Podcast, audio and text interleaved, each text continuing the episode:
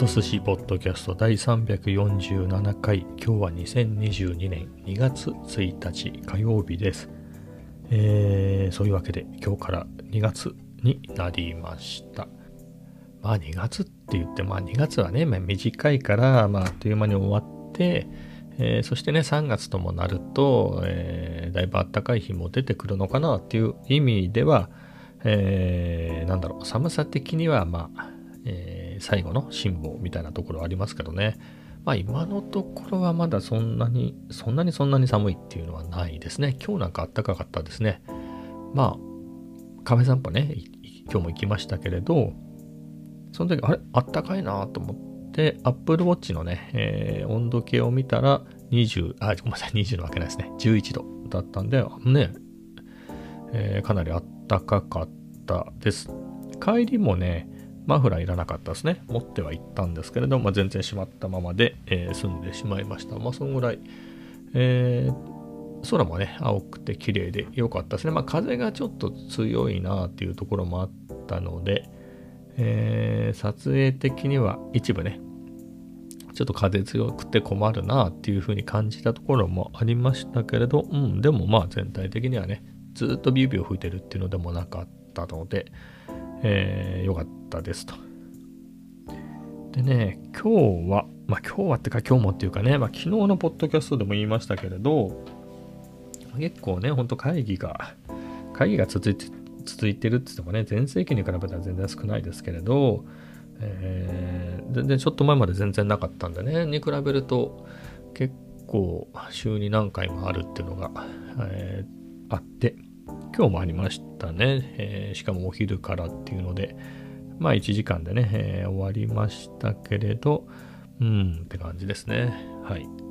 で、明日もね、明日は明日であるんですよね。明日は長いんですよね。うん、まあ一人で喋り続けるわけでもないから、まあいいかなっていうぐらいにはいますけれど。でね、まあ、ウェブカムみたいなので言うと僕は α7C を使ってて、レンズはね、まあ、20mm の F1.8G をずっと使ってたんですけれど、えっ、ー、と、タムロン買ってからも20の方がいいのかなと思ってやってたんですけど、まあ、この間ね、職場っていうかあれか、チームの、えー、オンラインランチ会みたいなの時に、まあ、となんかタムロンでもいいかなと思ってやったら、うん、すごく、えー、いい感じだったので、もう、うん、タムロンでいいかなって感じですね。まあ一段ちょっとね、えっ、ー、と 20mm の方がボケるんですけれど、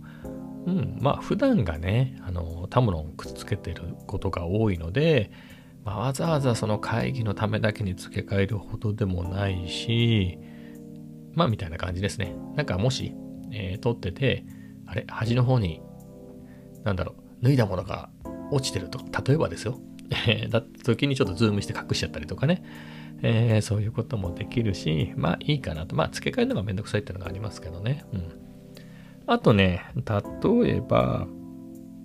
まあ F に1.8で、ここ僕の部屋にシビが当たるんで、午後とかになると結構、えっ、ー、と、しかも僕のデスク窓際なので、結構明るくなっちゃうんですよね。なので、本当に開放で撮るんだったら ND フィルターつけなきゃみたいなこともあったりするので、まあ、だったらね、まあ、価格はともかく F2.8 でも別に絞る。まあ、その ND フィルターつけたり外したりって考えたら、えー、えー、と、ごめんなさいね。ND フィルターつけるのめんどくさいから絞るんだったら、まあ、F、最初から F2.8 でも一緒かなっていうことで、えー、そういうこともあり、うん、その Webcam のお供としては最近タムロンがね、えー、多いですと。えー、あとね、イメえっ、ー、とね、ソニーのね、この α7 とか α7 シリーズを Webcam として使う、えー、ユーティリティとしては、イメージエッジ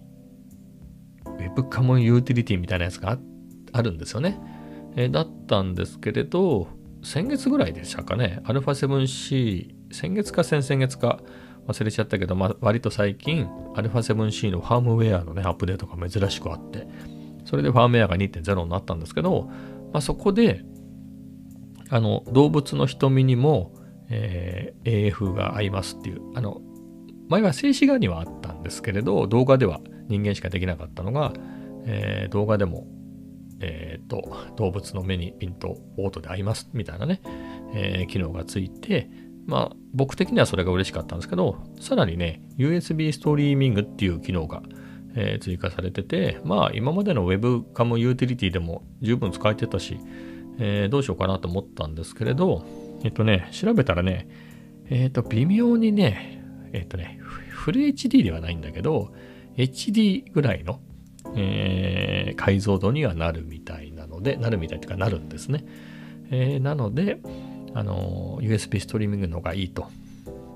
えー、そういうわけで、え、便利に使ってています。でね、これね、気づいたんですけれど、いろいろ調べてね、あの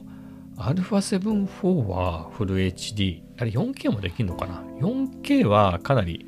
15fps とかになっちゃうのかな？えでも、フル HD でもできて、それだとあのもっとフレームレート上げて、Web カモとして USB ストリーミングできるっていうんで、まあそういう点でもいいですね。まあただ、まあそんなにね、え、まあ綺麗な方がいいのはいいけど、まあ今のところこれぐらいでもギリセーフかなみたいなところではありますね。まあ今時の Web カもね、フル HD ぐらいは欲しいところですよね。あの、MacBook Pro とかもね、今のやつは、今のやつって14インチと16インチはフル HD になってますよね。あと iMac、M1 の iMac とかも確か、えー、なってると思うので、まあね、えー、Webcam もフル HD ぐらいはっていうところであるので、まあそういう点でも α7-4 はいいですね。まあそのためだけに10万円、ね、高いですからね、α7、えー、10万弱か。α7C より高いんで。えー、そこは悩みですが、まあ高いだけのことはね、それに限らずいろいろいい機能があるので、まあさすがだなと思いますけど、なんかさ、そんぐらいもうちょっと頑張れないのって気はしますよね。フル HD ですよ、フル HD。もう 24fps でいいからさ、 そんぐらい頑張って転送できんだろうとか思うんですけど、どうなんですかね？できないんですかね？あの、USB-C、まあ、ケーブルでつなぐんで、えー、これのなんつうんでしょう、えっ、ー、と、処理能力転送速度的に、えー、フル HD はできないとかあるんですかね？それとも、えっ、ー、と、何ですか、えっ、と、処理能力、α7C 側の処理能力的に、えー、外部にね、USB 経由で、あの、ストリーミングする。まあ、そういうこと、まあ、考えてみれば、できるんだったらフル HD にするんだから、まあ、処理能力的なところなんですかね。例えば長回しした時に発熱しちゃうとか、えー、それでちょっとできないようだとか、まあ、いずれにせよ、今のところこれで十分綺麗に見えてるかなって。僕の顔をフル画面で見るってことはないと思うんでね。うん。まあいいかなとは。まあ、一旦使えるだけでも便利でいいかなという感じではいますけど。はい。そんなところですね。また明日もこれを使わなきゃ、明日もね、カメラオン必須ですみたいな感じになってたんで。うん。まあ、やります。まあでも、いい感じに片付けてね、パッと、えー、こういう部屋を映してもいい感じのセットアップにはね、普段からしてあるので、えー、まあいいですよと。はい。そんなところです。えー、カフェ散歩の話も途中してた気もしますが、えー、またしますね。で、行くと、今日もサラエボでしたけどね、途中のね、公園のところで、今日もね、人がいなかったので、あ、ちょっと撮影しようかなと思って、えー、昨日に引き続きね、えー、カメラを置いて、ミニ三脚でね、シューティンググリップを三脚にして、ベンチに置いて、ちょっと離れたところでね、えー、あれこれ喋ってっていうのをいろいろ試してみました。結構うまく喋れたんですけどね、ちょっと失敗したのが露出？いや、あのー最近ちょっと設定変えてて、えっ、ー、とね、露出プラス1にしてたしてるんですけど、ずっとしてるんですね。で、それって何かっていうと、まあ、ピクチャープロファイル2で、僕、シネ4にしてたんですよね、ずっと。の時に露出でプラス1にしておかないと、ちょっと暗いんですよね。まあ、ヒストグラムで見た時に。なので、プラス1にずっとしてたんですけど、最近いろいろ実験してて、それを死熱にしたりとか、もしくはピクチャープロファイルをオフにして、ピクチャー、何、クリエイティブスタイルみたいなやつで、えー、試したりとかいろいろやってたんで、そっちにするとプラス1だと明るすぎちゃったりするんですよね。今日はね、ピクチャープロファイルオフで、えー、スタンダードかなピクチャープロファイルじゃなくてピクチャースタイルだかなんだかを、えー、スタンダードで、まあ、コントラスト下げて、彩度を上げて、シャープネスも上げてみたいな設定のやつで、ちょっとね、それで結構ね、喋りはね、何回も撮ったからいい感じに撮れたんですよ。しかも長巻きで。えー、長くね、撮ってね、これで結構いい感じに尺稼げたぞっていう感じだったんですけれど、映像的にもね、映像自体は良かったんだけど、ちょっとオーバーでしたね。顔、まあ難しいシチュエーションではあったんですよね。公園がね、木が生い茂ってるとこで、全体的にはちょっと暗いだけれど、暗いってほどではないけれど、でもそこに木漏れ日が僕にバーンと当たってて、僕の顔だけがすごく飛んでるみたいなシチュエーションだったから、まあ、余計にね、だからここピクチャープロファイルね、いつもの前使ってたピクチャープロファイルにのまま、もしくは露出をちゃんとね、まあ、せめてプラス7かプラス3ぐらいまで落としておけば綺麗に撮れたかなとは思うんですが、まあ、とはいえ、またね、明日、明日はちょっと変な時間に会議があってるから無理か。まあ、明後日なりね、また撮ればいいですよっていうことで、はい。えー、そんな感じに思ってますけれど、でもね、うん、いい昨日も言いましたけどその公園みたいなところで、えー、撮れるとすごくいいですね。やっぱ僕の部屋で撮ってもいいんだけれどうん。何ていうかカフェ散歩はね必ず行かないと健康命かかってるんでカフェ散歩は絶対行く行くとするとやっぱ家でねあんまりそういう時間使っちゃうとで出るのが遅くなっちゃうので、えー、カフェ散歩に行った途中によってね、えー、ちょっと5分ぐらい喋るっていうのはねえー、いいなって、もう5分だってそんなには回さないから、実際には、えー、通り道の公園でね、喋、えー、るのって2分ぐらいでしょ？まあ準備入れて、まあだから5分ぐらいってことですよね。えー、こんな、ここら辺でいいかなみたいな感じでカメラ置いて、えー、OK, OK って言ってね。まあそれで5分ぐらいのもんだから、まあいいですよね。そうすると僕の10分ぐらいの Vlog って考えると、そういうのがね、日々撮れてて、ね、2、3日撮ったら結構な長さになるから、まあ全編使うんじゃないんですよね。そう考えると、はかどるなと。しかも、やっぱりこれフルサイズのミラーレスで、えー、しかもあの、2.8通しのズームでね、その25、えっ、ー、と、75ミリ側か、えー、のね、望遠側でこう、ズームしてね、それで開放でってやると結構いい感じにね、雰囲気ボケますから、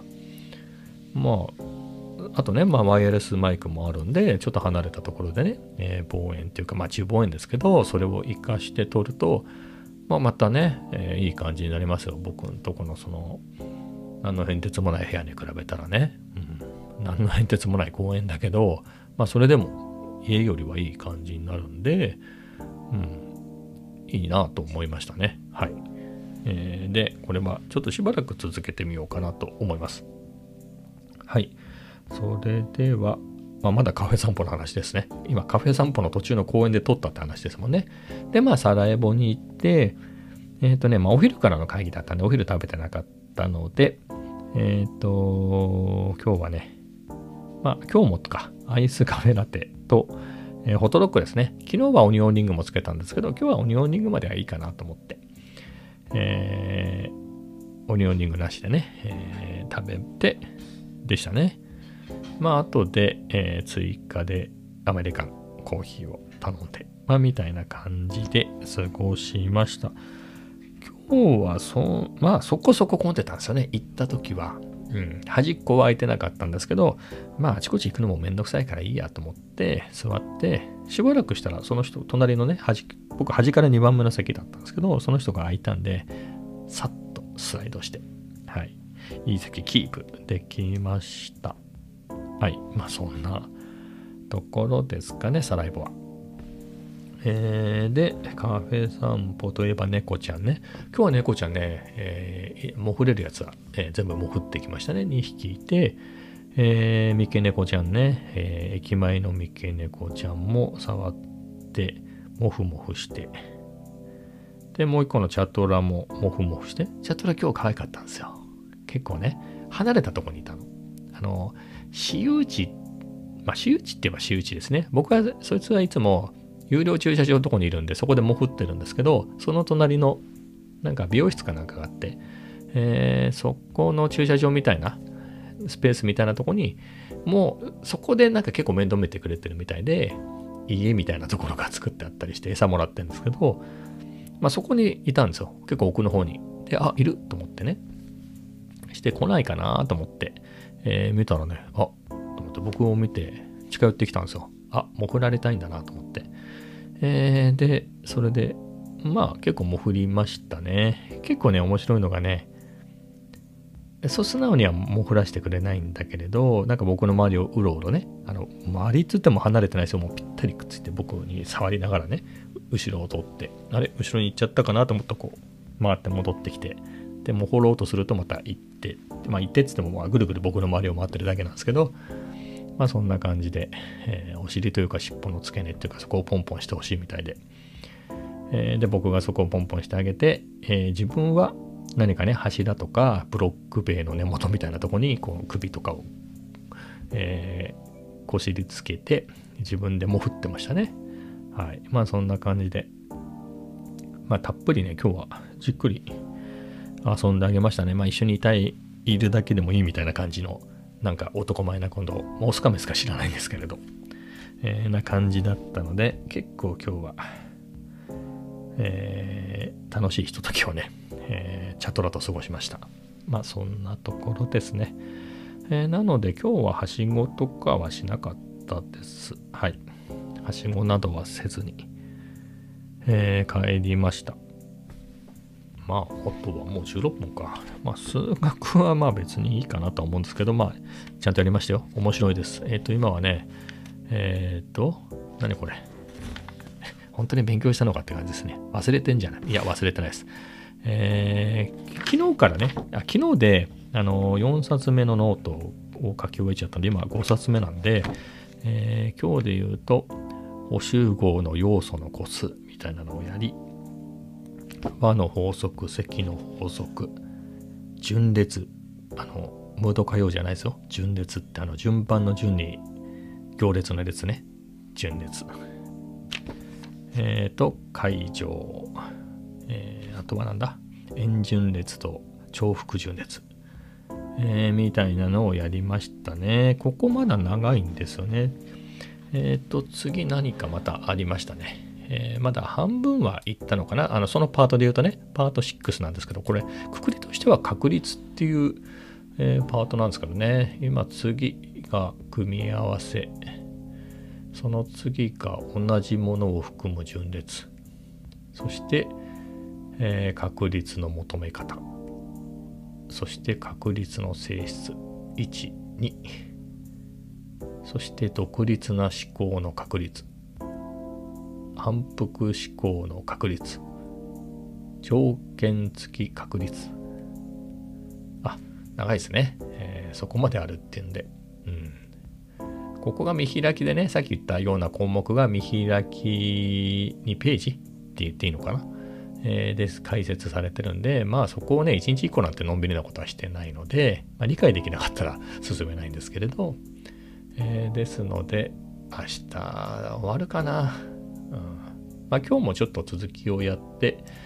明日ぐらいにはここの確率は、でもな、なんだろう、今のところね、まあ、言語頑張れば理解できるなっていう、一旦は理解できてるですね。一通り理解できてるなというとこあるんですけれど、うんこの先そこまで習ってきたやつを組み合わせてややこしい計算とかするのかな。そんなに難しい計算ないですよ今のところはね、えー、なんだけれど。どうなんだろうまあでも三角比に比べたらそんなに単純に計算だなって感じですかね今パッと見た感じねまだやってないんで何ともこの先わかんないんですけれどうーん、まあ明日、明後日にはですかね。まあ先急いでるつもりはないんで、面白いから先に進んでるだけなんですが、うん、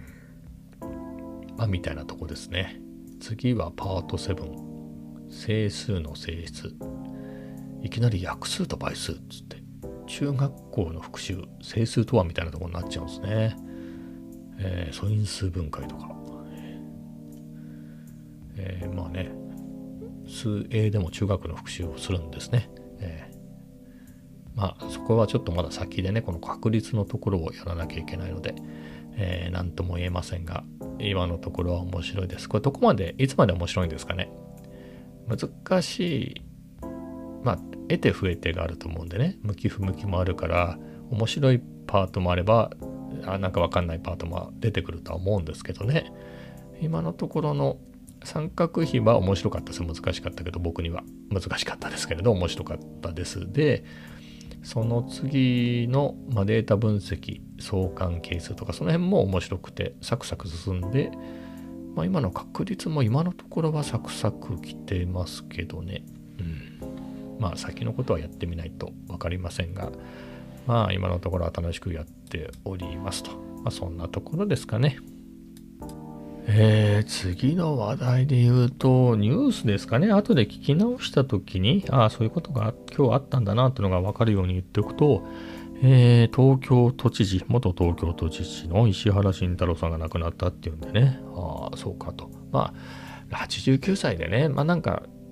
いつだったかね、割とここ最近、ここ1、2年ぐらいのお姿をテレビか何かで見た時に、まあかなり、えー、っとね、えっ、と、年を取ったんだなという、えー、映像を見てたので、まあそうかっていう感じですけどね。うん。なんていうかね、威勢がいいっていうかね、えー、そういう時代の印象がね、強かったんでね、都知事時代とかね。えー、何かあんな風に、最後は老け込んじゃしょうがないですけどね、年だからね。うん。まあ今の僕よりは若々しかったですよね、都知事の時だって。僕今50でしょ？都知事の時って60後半とかですよね。70枚ぐらいに都知事になられてるから、それでもね、本当にサイドバイサイドで比較したら僕の方がさすがに若いとは思うけど、今の僕と都知事時代の石原慎太郎さんを比べたら僕の方が若いとはいえ、でもね、やっぱりあのエネルギッシュじゃないですか。えー、そういう意味ではね、やっぱりあのテレビとかのニュースの映像で見た石原慎太郎さんはね、えー、今の僕よりはるかにエネルギッシュで若々しかったなと、えー、思いますね。あれって99年とかですよね。都知事になられたのが。思覚えてるのが、確かその年に、あの、英会話チャットでチャットルームで知り合った人たちと交流するようになって99年ですね。で98年の終わりか99年の初めぐらいだったと思うんですけどでその時にえっとねあれ都知事選の頃だったと思うんですよ。で、まあ、香港から2人ねえー、とあの仲間が来てそれで日本人のね仲間でじゃあえー、みんな案内しようよみたいな感じでね、いわゆるオフ会みたいなのをやってっていう時に、えっ、ー、と、いろいろ説明するじゃないですか。今ね、ちょうど選挙をやっててみたいなね、東京ガバナーみたいな、えー、そんな説明を、えー、したような記憶がありますね。はい。あの頃は僕も若かったみたいな、はい、20代ですからね。えー、みたいなことを今ふと思い出してね、そっからだからね、もう20年以上ですもんね。結構長くやられてましたよね。あれ、2010年代ぐらいはもう、まだ石原都知事だったんじゃないんですか、あれ。あの、結構都知事ね、あの、石原さんの後、あの、猪瀬さん、舛添さん、そして小池さんとね、えー、結構短期間にね、えー、変わってたので、今見ましたけど、2012年の10月に、えー、途中で辞職して国会議員に帰り咲きみたいなんで、2015年ぐらいまでやってた。あ、2014年か。2014年をもに、えー、衆議院解散に合わせて、えー、引退みたいなことですもんね。それっつってももう8年も前ですね。2014年だからね。2014年が8年前かみたいな えー、感じですけどね。でも思うと、まあ、石原慎太郎さんで言えば、なんかほら、東京カラスが多くて、それをなんか減らすみたいなやつやってませんでした？あの、ゴミを夜集めるとか。なんかそんなのもあったような気がするんですけどね。どうでしたかね。ね。えー、あとは、ディーゼルエンジンのトラックが入り、入の、なんか規制か何か何年までのとか、古いのが入れないとか、そういうので、空気をきれいにしたとかそんなことがあったような気がするんですけど、えー、もう結構、えー、ね、え20年とか前の話なんでもう何て言うんですか。曖昧曖昧というかもうあんまりはっきりは覚えてませんけど、えー、そんなことがあったなあっていうのが、えー、思い出しますけれどまあなぐらいですかね。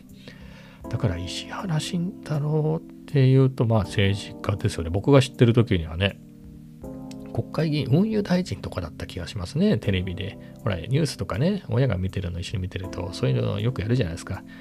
で石原運輸大臣みたいなのだった気がするんですよそうですよね今見たら竹下内閣の頃だからそれこそそうですよねうんかなはい。あとは石原裕次郎の方ですかね。いや、こっちの方がね、今僕結構来ますね。あの、僕ね、学年で言うと今51か。だから来年52なんですよね。学年で言うと。で、石原裕次郎が52歳没ってなってる、うわーみたいな話ですよね。うわーってことですよ。いや、だって、石原裕次郎が亡くなったのって僕はこう今、ウィキペディア見ながら言ってますよ。えっ、と、高校2年生の時ですよ。高校2年生の時、52歳の人が亡くなって、いや、スターだってのは知ってるし、西部警察とかね、太陽に吠えろみたいな、えー、ドラマね、すごい人気でしたからね、僕の頃。特に西部警察なんか僕が小学校の頃、すごい小学生にも人気のドラマだったから、もちろん知ってましたけど、いや、52歳でしょ？いや、結構、そんなみんな早い早いって言ってるけど、結構おじいちゃんじゃないのと思ってましたよね。あの、僕は、その頃。あの、だって親よりも年上ですよ、この頃。親より確かに自分の母親より10歳年上か。まあ、学年9歳か。でも、まあ、生まれた年で言えばね、10歳年上でしょ？自分の親ね、自分が高校生で40代の親より10歳も年上だったら、もうおじいちゃんでしょっていうね、まあ、若々しいからおじいちゃんっていう感じじゃなかったけれど、早い、ね、大人はね、50歳で早い早いって言ってたけど、ねえ当時はそんなにね、まあ、まあ、そう言われたらちょっと早いかもしれないけど、まあでも結構生きたんじゃないのとか思ってましたけど、今自分がそんぐらいの年になってみるとね、早い、若いと思いますね。うん、非常にね、思います。はい。そこがね、そういうところ思いますね。美空ひばりもそんぐらいじゃなかったでした？あの2年後ぐらいに平成元年。覚えてますけどね、その頃のやつって。なんかどんどんずれてきますけど、まあいいですよ。こう乗ってる時はね、えー、その話しちゃいますよ。美空ひばりって52とかそんぐらいで亡くなったんじゃなかったでした？あ、やっぱ52歳ですもん。89年6月24日。うん。やっぱりまだ時代的にね、そのギリギリ戦中までの母親よりも年上なぐらいで、だから母親からしたら大スター、まあ僕らからもやっぱり超大御所みたいな扱いでしたよ。やっぱりずっとね。一番歌がうまくて、みたいな。昭和の大スターで、みたいな、えー、感じのえー、だからなんですか夏目の番組みたいなのでもそんな感じの扱いだったしこの頃って秋元康の作詞のね川の流れのようにとかなんかそんな感じのヒット曲もあったからあとはなんかトンネルズがねモノマネでなんかトンネルズだったかなんだか知らないけどなんか結構そういうねモノマネみたいな感じで、えー、昔のヒット曲みたいなのを歌ってたりもしてそういう意味でもね、えー、知ってはいたから。でまあね親の世代からしたらスターだしそのまた親も知ってるでしょ、えー、だから当時の老人？当時の老人の人だにとってもスターじゃないですか、だからすごい、えー、ショッキングな話ですよね。2年ね。石原裕次郎が亡くなって2年経って今度はね美空ひばりが亡くなってみたいな、えー、ですからね。はい。それも52歳かみたいな。うん。いや本当にその時もいや結構おば,、まあ、おばあちゃんではないですよね。だって息子さんっていうかあの養子にしてたねあの息子さんをがまだ僕より若いぐらいだったから、まあ、それこそ高校生ぐらいでしょ？って考えればねまだおばあちゃんじゃなくてお母さんですよね年齢的にはでもね、やっぱ自分の母親よりも上だから、えー、まあおばちゃん、おばちゃんではないけれど、まあ年齢的にはね、当時のやっぱり18とかですからね、僕も。18の僕からしたらおばちゃんだったから、早い早いって50歳、まあ早いって言われたら早いけどみたいなね。まあでも結構生きたんじゃないのってね、当時は思いましたけどね。まあでも繰り返しますけど、うん、若い。若いって感じですね。はい。そんなんで死んじゃうんですね。あんなお金持ちの人。お金持ちだからどうのこうのってわけじゃないですけどね。まあ、石原裕次郎さんはね、えー、何か病気をしてね、だから僕が小学生の頃、それこそ西部警察やってる頃ですよね。なんかま心臓の、すごい、なんか成功率がすごい低い心臓手術みたいなのからの成果みたいなので、あれテレビでやってましたよ。ドキュメンタリーみたいな感じで。なんかどっかの病院の屋上みたいなところからこうみんなに手を振るみたいなね、あの病院のあのガウンみたいなの着て、そんな映像を見た記憶がありますもんね。まあそんぐらいだったから。うん。だなと、えー、そんなことをね、えー、思いました。はい。まあそんなところですね。結構、あ、30分、久しぶりに30分超えましたね。はい。まあ今日はね、えー、そんなこと2月の初めっていうことで、22月の初めは関係ないけど、まあそんな話題でした。はい。それではまた明日。